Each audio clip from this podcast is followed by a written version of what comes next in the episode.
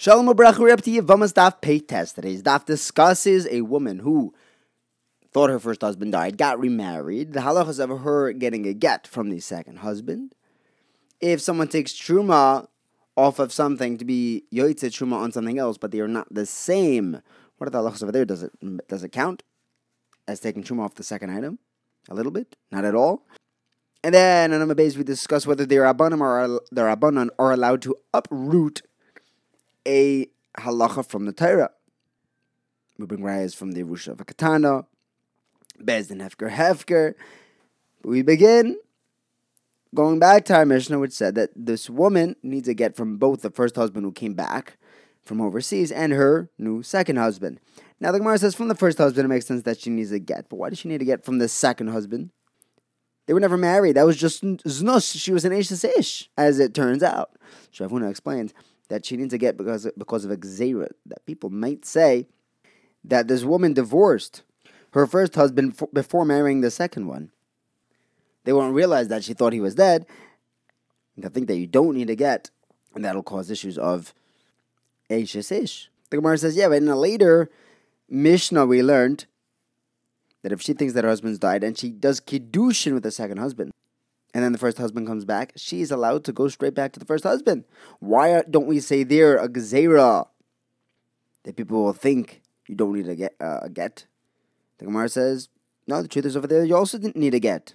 The Gemara says, if that's true, that's a raya.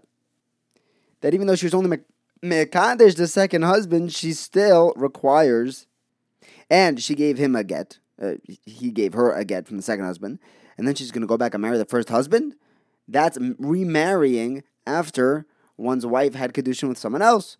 And the Gemara says, well, that's, that's actually machlekes. If she marries someone else, that's definitely an issue. But according to Yossi ben Kippur, he holds that if one's wife only gets engaged to someone else, he's still allowed to remarry her.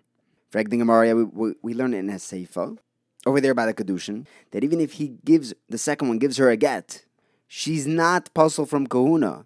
Now, if this was a real get that she was obligated to get from her second husband, then it would puzzle her from kahuna. You see, this is not a chiyuv get. Rather, the Gemara explains that that seifo is talking about a case where it was a kedushay ta'us. The Gemara says, well, people will, will think it was a kedushay ta'us.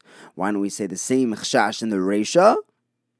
In the Reisha, the Rabbanon, kedushay ta'us could dissolve a Kedusha, no problem. Why don't we say that in the Reisha? The Rabbanan don't allow that because of a knas. So why aren't they also knasing in the Seifa? No, because in the Reisha, she actually did an Isser. That's why they give her a knas. They didn't let her go Lakula. They make her get a get. However, in the Seifa, where she did not do an Isser, the Rabbanan were not koinis her. Now, in the we also said that this woman does not get a ksuba from either of her husbands. Why not? Because the Rabbanan were only misake and exuba to make it hard for the husband to divorce his wife. But over here, we actually want the second husband to divorce her. She does not get Paris Mazonis and Belois from her husband because it's the same category as the ksuba itself. And Amishna said that if she had taken from both, she has to give it back. And the Gemara explains that I may have thought that since she already took it, she can keep it. Kamash Malon, no.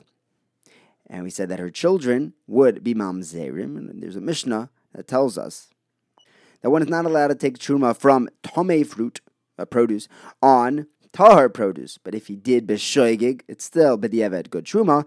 If he did a b'mezid, I'm going to take off of this tome for that tahar stuff. That doesn't count as truma. So the Gemara asks, what does it mean that it doesn't count as truma? What does it mean it doesn't do anything?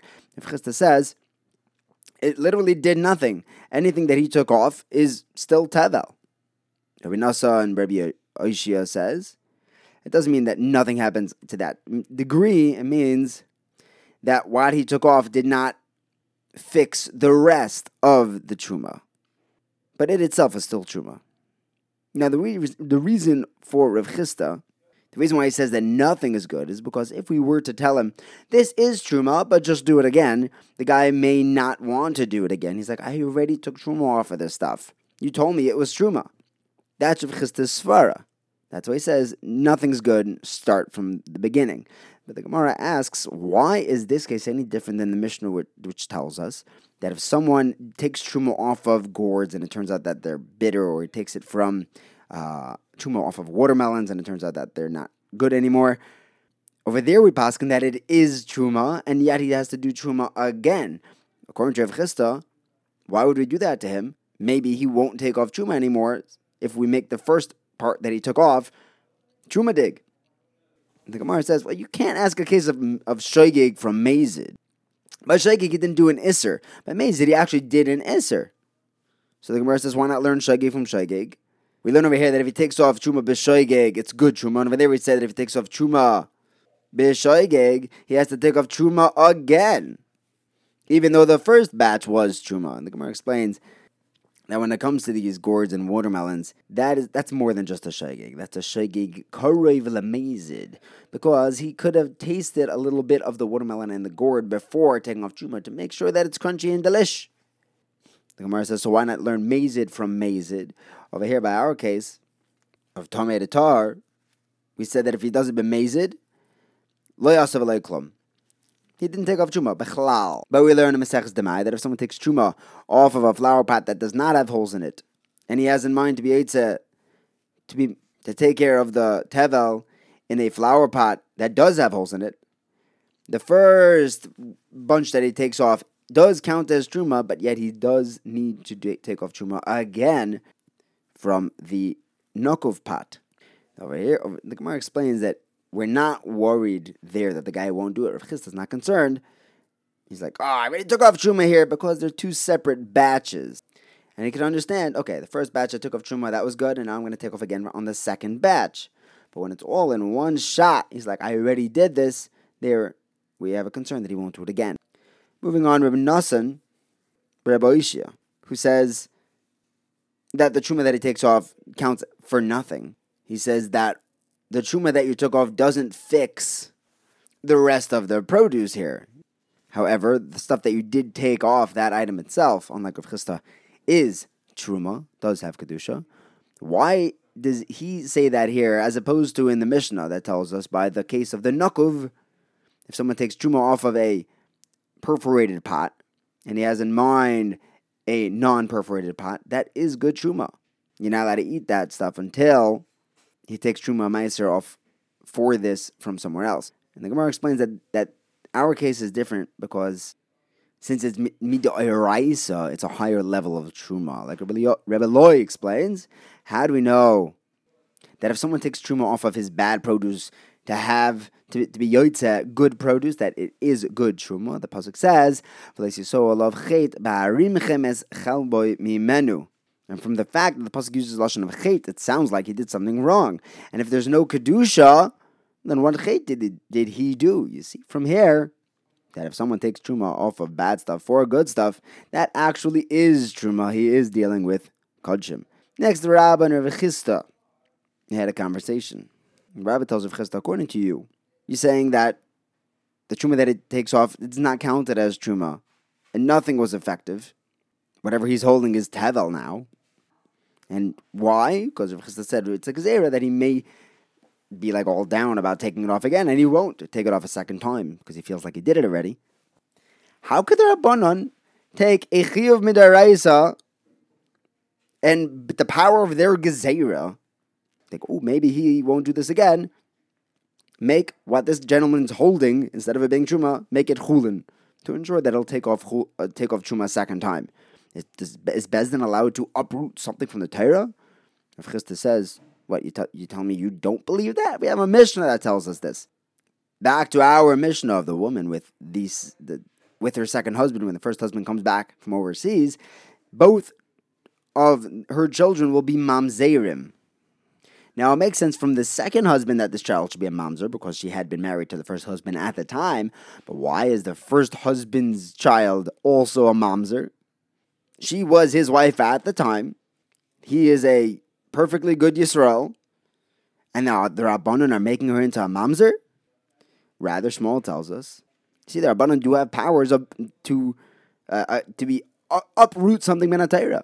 Shmuel explains, we're only saying that he's usher to marry a mamzeres. Rabbanon Rabbi Yochanan con- confirmed that, that he, this, this child from the first husband is usher to marry a mamzeres.